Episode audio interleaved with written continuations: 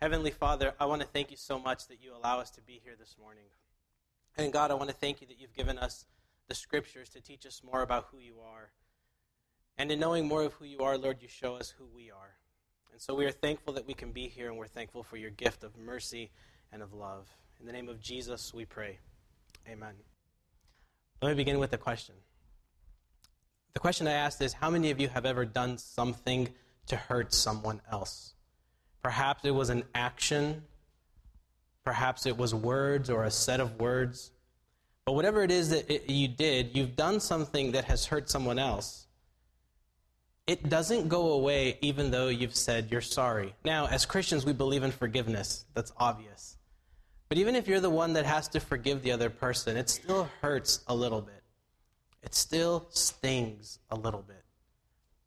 And sometimes the person that forgives is able to kind of move on and say, okay, we're going to put that behind us and let's not talk about it again. Let's move on. But for how many of us who have been the offender, have you been able to just move on from that thing that you did? It's not very easy to do that, is it? In fact, it's oftentimes the offender, the person who hurts the other person, that has a harder time moving on from the thing that they did. Obviously, the bigger that it is, the harder it may feel to be able to move away from it. But oftentimes it stays with us because we know that we hurt someone that we loved. And so we live with this sense of this condemnation, this sense of, I have done something wrong, and I need to somehow make it right because I have this guilt, or we carry this guilt with us. And I think sometimes we do this not just with the people we love, but we have this kind of relationship with God where we know where all of our shortcomings are. You know the things in your life that are sinful. You know the things that you have done that kind of are outside of the harmony of the way God wishes things were for you. And if you're anything like me, whenever you've done something that's sinful, I, I tend to carry that with me even though I stand up and preach every single Saturday morning that we have been forgiven, even though I know that God's grace abounds more than even my worst sin, even though I know what the Bible teaches, I carry this guilt of my sins on my shoulders. I carry it in my soul and in my conscience. So you would say, well, then wouldn't it be easier not to sin the next time, since you know how painful that can be? But the truth is, as we learned last week, that is, there is this thing, the sin that dwells within us that keeps us from being able to live a life that is perfectly the way God would wish that we would. And so we carry this guilt with us. Sometimes it's painful, sometimes it's uncomfortable, but it's there, it's in the back of our heads, and we never really get over it. And so we say things like, well, then uh, today was a bad day, but tomorrow I'm going to do better. Or we wake up in the morning and we say, Today will be better, and I will live a life that will give honor and glory to God even better today. Because we somehow feel like if we just show God today that we are better than yesterday, that God would somehow nod in favor.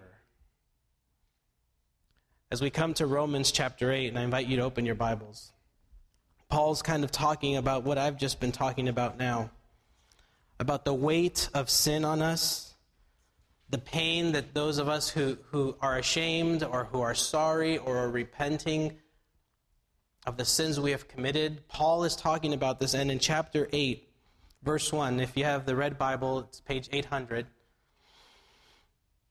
And Paul begins chapter 8 by saying this There is therefore now no condemnation for those who are in Christ Jesus. There is no condemnation for those who are in Christ Jesus. Why would Paul even have to say this? Paul has spent the first seven chapters, and we have spent the first seven chapters, and what it seems like maybe, I think it's been like five months that we've been going through about seven chapters of Scripture, hearing Paul time and time again say that we have been forgiven, that we have been saved, that we have security in Christ, regardless of the sins that we have committed. And then Paul kind of wraps up this first part of Romans by saying, even though you are a sinner, there is no condemnation for those who are in Christ Jesus. There is no condemnation. The guilt that you feel are your own feelings because the death of Christ on the cross it absolves you. It cleanses you. What God sees in you is no longer the, the sinfulness of who you are, but rather God sees the Jesus that is within you. And so when God would look down on you and judge you, if God, God would to do that now, what God would see is not the sins that you committed this morning or yesterday or the month before. But what God would see is that you have given your life to Christ, and God would see only Christ in you. Because that's the only way you get to enter into eternity. Or there's rather there's two ways. There's one way is to live perfectly all your life without any sin. How how much luck have you had with that? I have not had very good luck. And I get paid to be holy. you try to be. you know what I mean? The other option to get into eternal life, to spend this eternal life with God, is to surrender yourself and accept Christ into your life and allow his sacrifice to be enough for you. And for Paul, what we see and what he's been explaining is that you can never be perfect enough. No matter how much you try, no matter how much you desire, no, how, no matter how much you will to be good and perfect, it is a fool's errand. And so we go to chapter 8 of Romans, verse 2. And he continues, he says, Because through Christ Jesus, the law of the Spirit of life set me free from the law of sin and death. Another way to translate this would be this way For the gospel has set you free from the consequences of not being able to keep all of the law. I'll say that again. The gospel has set you free from the consequences of not being able to keep all of God's law. See, it's not that we lack desire. Because I think, I mean, we're all here this morning. We, are, we all have the desire and the will and the want to to be able to live lives that live up to what God wishes for us. So there is no doubt in my heart that we want to be as perfect as possible. The problem is that we are just unable to keep all of the moral laws that we find in Scripture because we are self sabotaging human beings. Chapter 7 of Romans ends with there is sin that dwells within us, and so we are unable and incapable of doing everything right all of the time. And so, God, in God's goodness and love and mercy, God comes down to fulfill this, this, this, this requirement. He fulfills the law. Jesus says that he did not come to abolish the law, but to fulfill it. He comes to live it out perfectly. Now, in the first century, when a rabbi, let's say I was a, let's just say, let's pretend that I was a rabbi and Jonathan was my student. And I say, Jonathan, read to me, I don't know, Exodus 20, verse 10 and he would read it. And I would say, Now explain to me, what does that mean? Now, if he explained it in such a way that was the right way to understand it, then I, as a rabbi, would say, You have just fulfilled the law. But if he had his own interpretation and it was just wacky and weird and it didn't make any sense, then I would say, You have just abolished the law. So, what we find in the very person in the life of Jesus is that when he says he comes to fulfill the law, what he's actually doing is he's showing us what it would look like to live a life that follows the way of what God wants for us. And so, Paul says the gospel came, Jesus comes, God in the human flesh comes to do what you are unable to do. No matter how hard you try, no matter how many chances God gives you, and He gives us endless chances, you can never, ever be sinless enough. Now, let me give you an example. Let me give you an illustration of this. I remember when I was, I don't know, I was probably six or seven years old. I remember we grew up in a home where we weren't, we didn't have a lot of money. At least that's what my dad would always tell us. He would always give us this analogy I, would say, Dad, how's the money today? I don't remember why I would ask him, but he would always say this Ah, the boots are fitting kind of tight today. He said it in Spanish, so it was different, less words, but that was the point. And I would always say, uh, you know, when I was a little kid, I was like, I don't understand that. Like, I didn't comprehend metaphor. And he was like, we just have enough. That's all. That's what it means. And so he always had this thing of, oh, we just have enough. We just barely have enough. So when Christmases would roll around, and I know, right, it's like it's almost summertime here, but I'm talking about Christmas because I love it. But when, when Christmas times would come around, most of the gifts that we would receive were hand me downs from the rich people's houses that my mom used to clean. So my mom, you know, cleans houses. She would clean, you know, work for these very wealthy people. So we would always get the gifts after Christmas when their kids got the new stuff and got rid of the old stuff, which was don't feel bad for me because it was awesome because we got all the toys we wanted and we didn't have to pay for any of it. So it was, you know, it worked out for us. And the only stuff my parents would buy us were like socks, underwears, and t-shirts. My mom still does that. It's weird. They would give us the necessities, not the things that we wanted, because the boots were tight. So I remember one year when I was probably seven or eight years old. I'm telling you this to set up the story, but when I was about seven or eight years old, I remember there was a present, and it was it was like a rectangular box, and it was underneath the tree, and it had my brother's name and my name on it. I was like, "This is I know this is going to be an awesome gift because it has both of our names on it, and it was heavy." And my mom said we couldn't shake it, so I was like, "It's got to be something awesome, you know?" And anything was more awesome than socks, underwears, and t-shirts. So I was like, so finally, at midnight, they allowed us to open our gifts, and long behold, I think I've told the story before, what I found there was a Nintendo. I know some of you are like, lame. Nintendo, they have two buttons on it. Now controllers have like six or eight or ten buttons on it. But I was so happy. I can't explain to you how happy I was that I finally got a Nintendo. Now, with this Nintendo, it's a, it's a gaming system, right? there was a game that came with it, and it was called Super Mario Brothers. Okay, some of you know, some of you played it.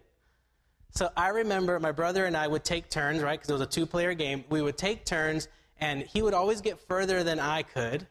But I remember I was like, I am going to conquer this game. That's how we talked about it back then. We, I am going to conquer this game. And I remember talking to my friends at school, and we would talk about different like you know techniques and we would talk about the shortcuts and all kinds of you know weird stuff right and i remember like after a couple of weeks my friends were like oh i already conquered that game i moved on to this other game and i'm like what how like how did you do it and i remember trying to play every free chance i had to continue to play this game because I wanted to conquer. I wanted to beat this game. I wanted to get to the end and see how you beat that last turtle looking monster man at the very end because all my friends had already told me about it.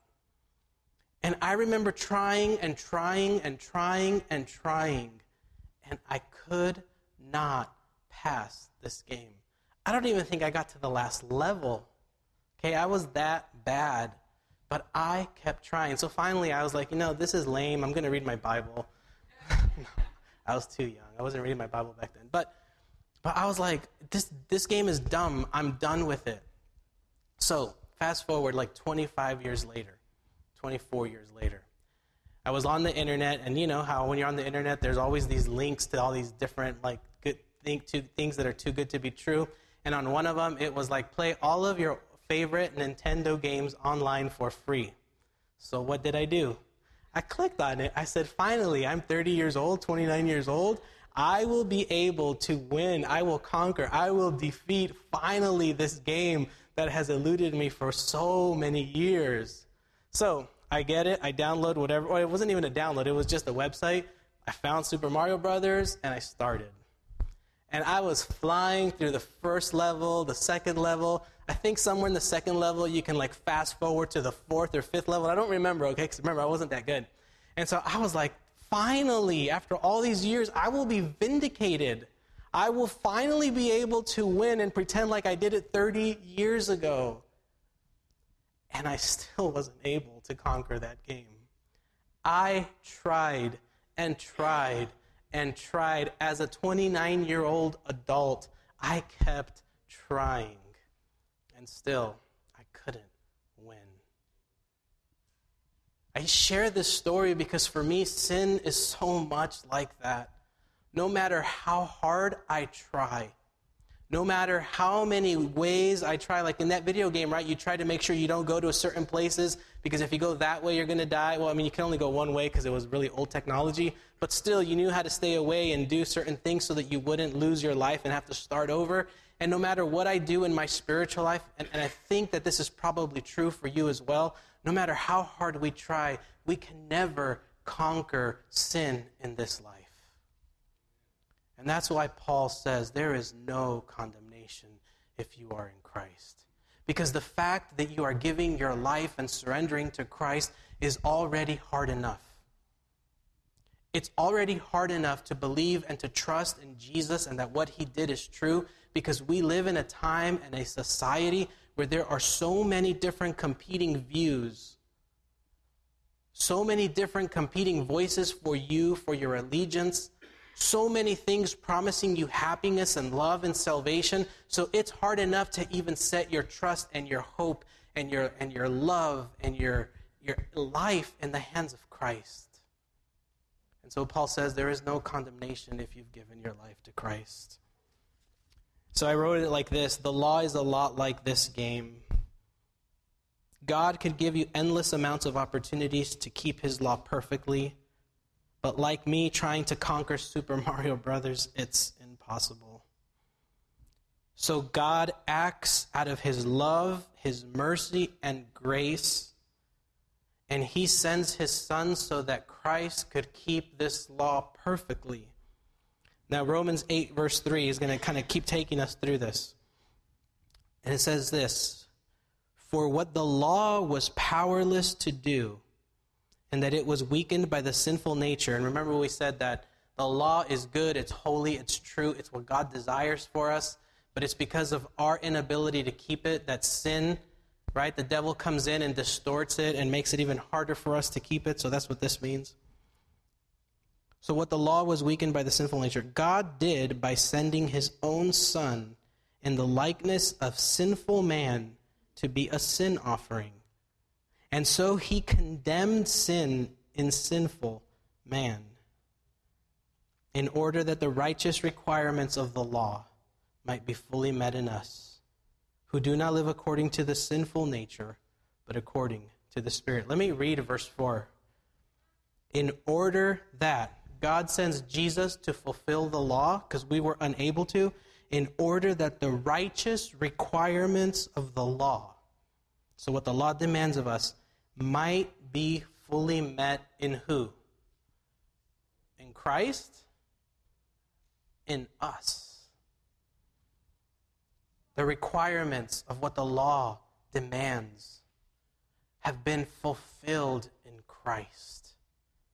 And as a result of that, Christ gives salvation to all who will come to him. He gives forgiveness so that the requirements of the law may be fulfilled in us.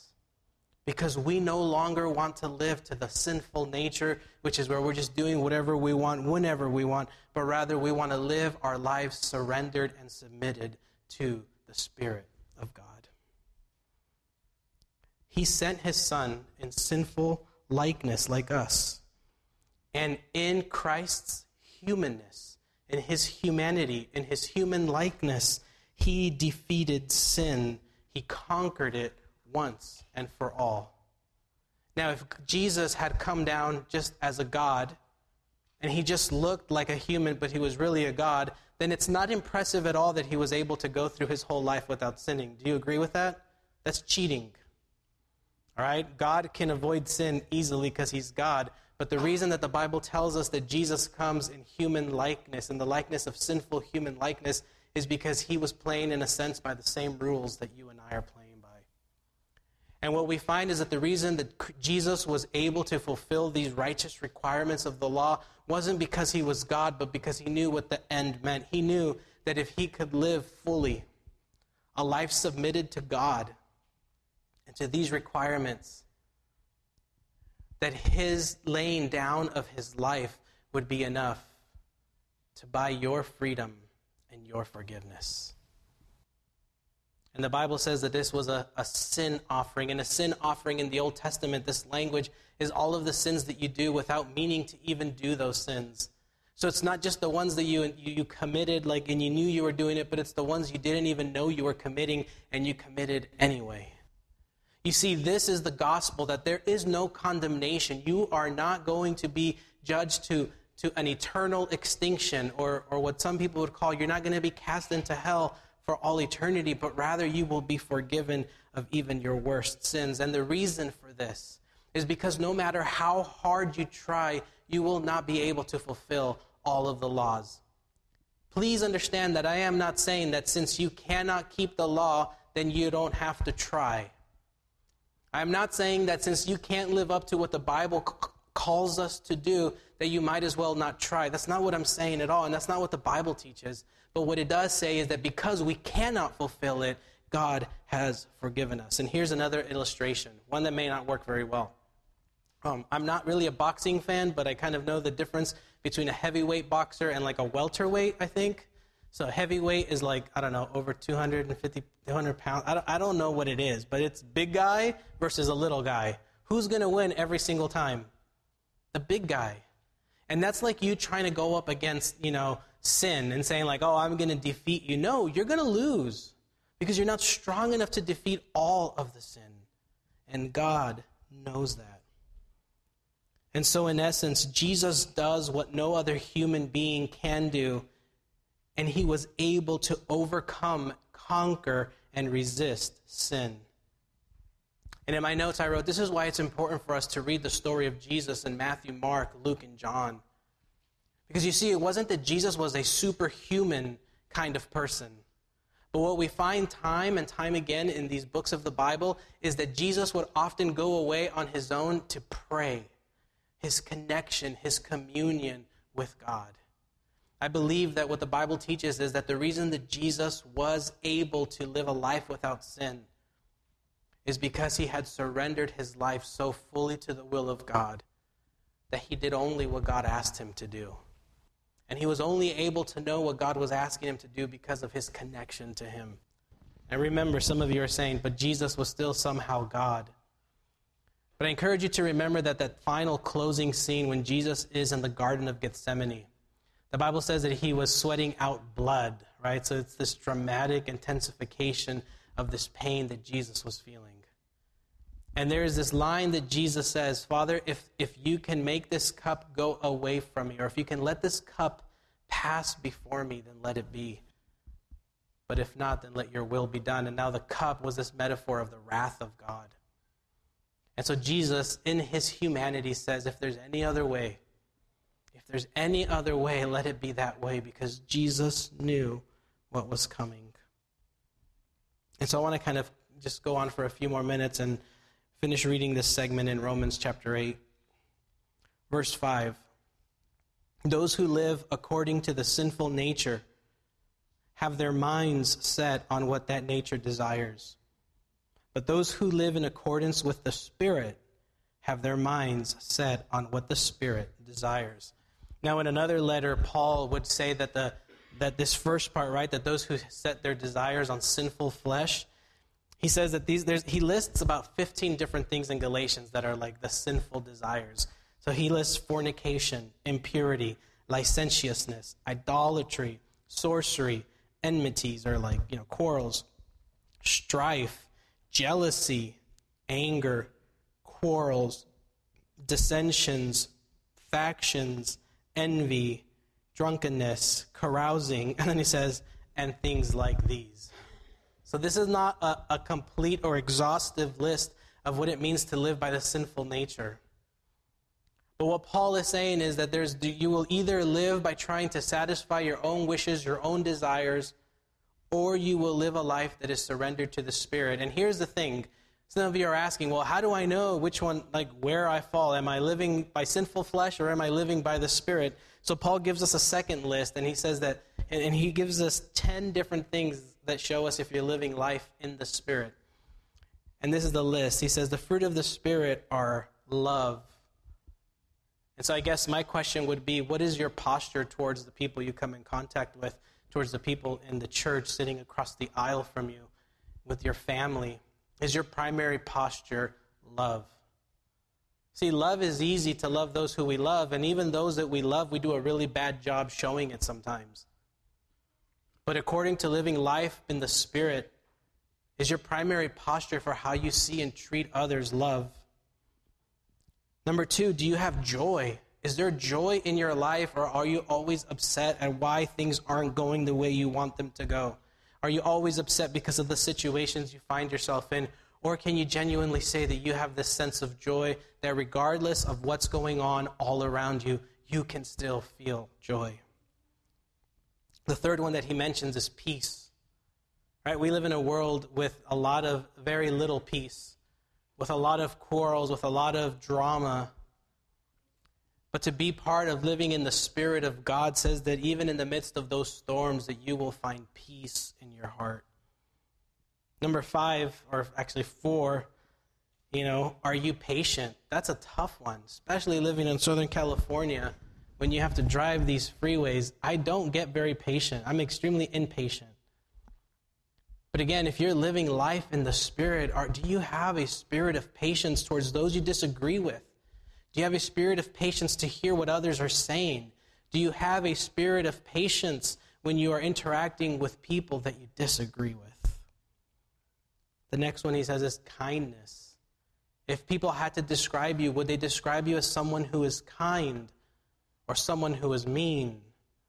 Someone who is short, uh, short-tempered? Are you kind? Are you generous? Generosity is a fruit of the Spirit. Are you, do you take the posture of saying, Everything I have has been given to me, and so what I have I now give to you? Is that how you are living your life? Or are you saying, I worked hard for this, there is no way I'm going to share this with anyone? There's a story that Jesus says of a man who has an abundance of wealth and of grain.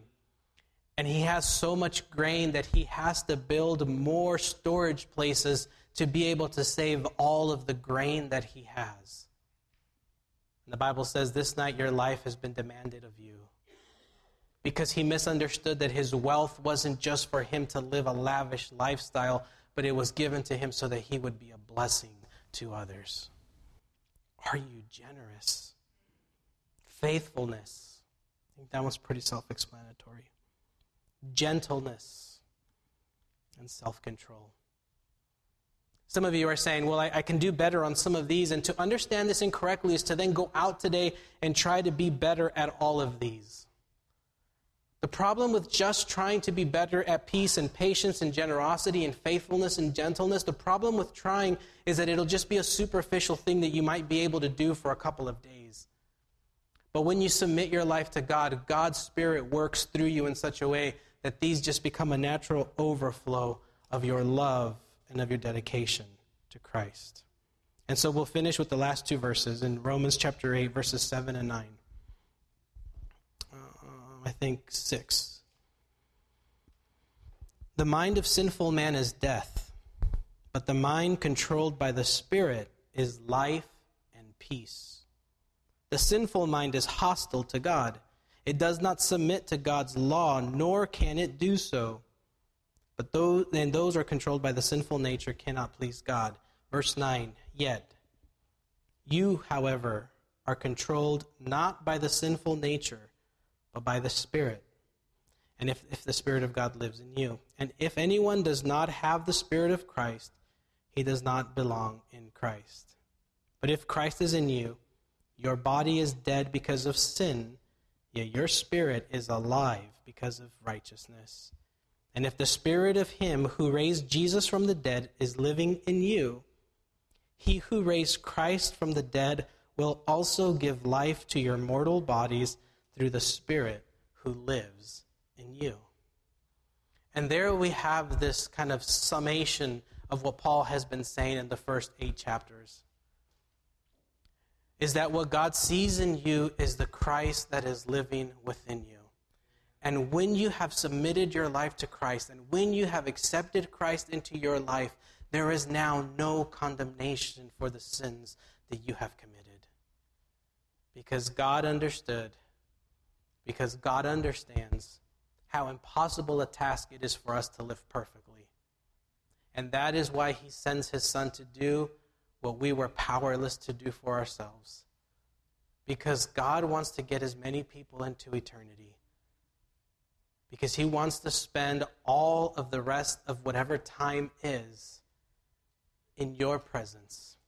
And He wants to give you the fullness of all that He has.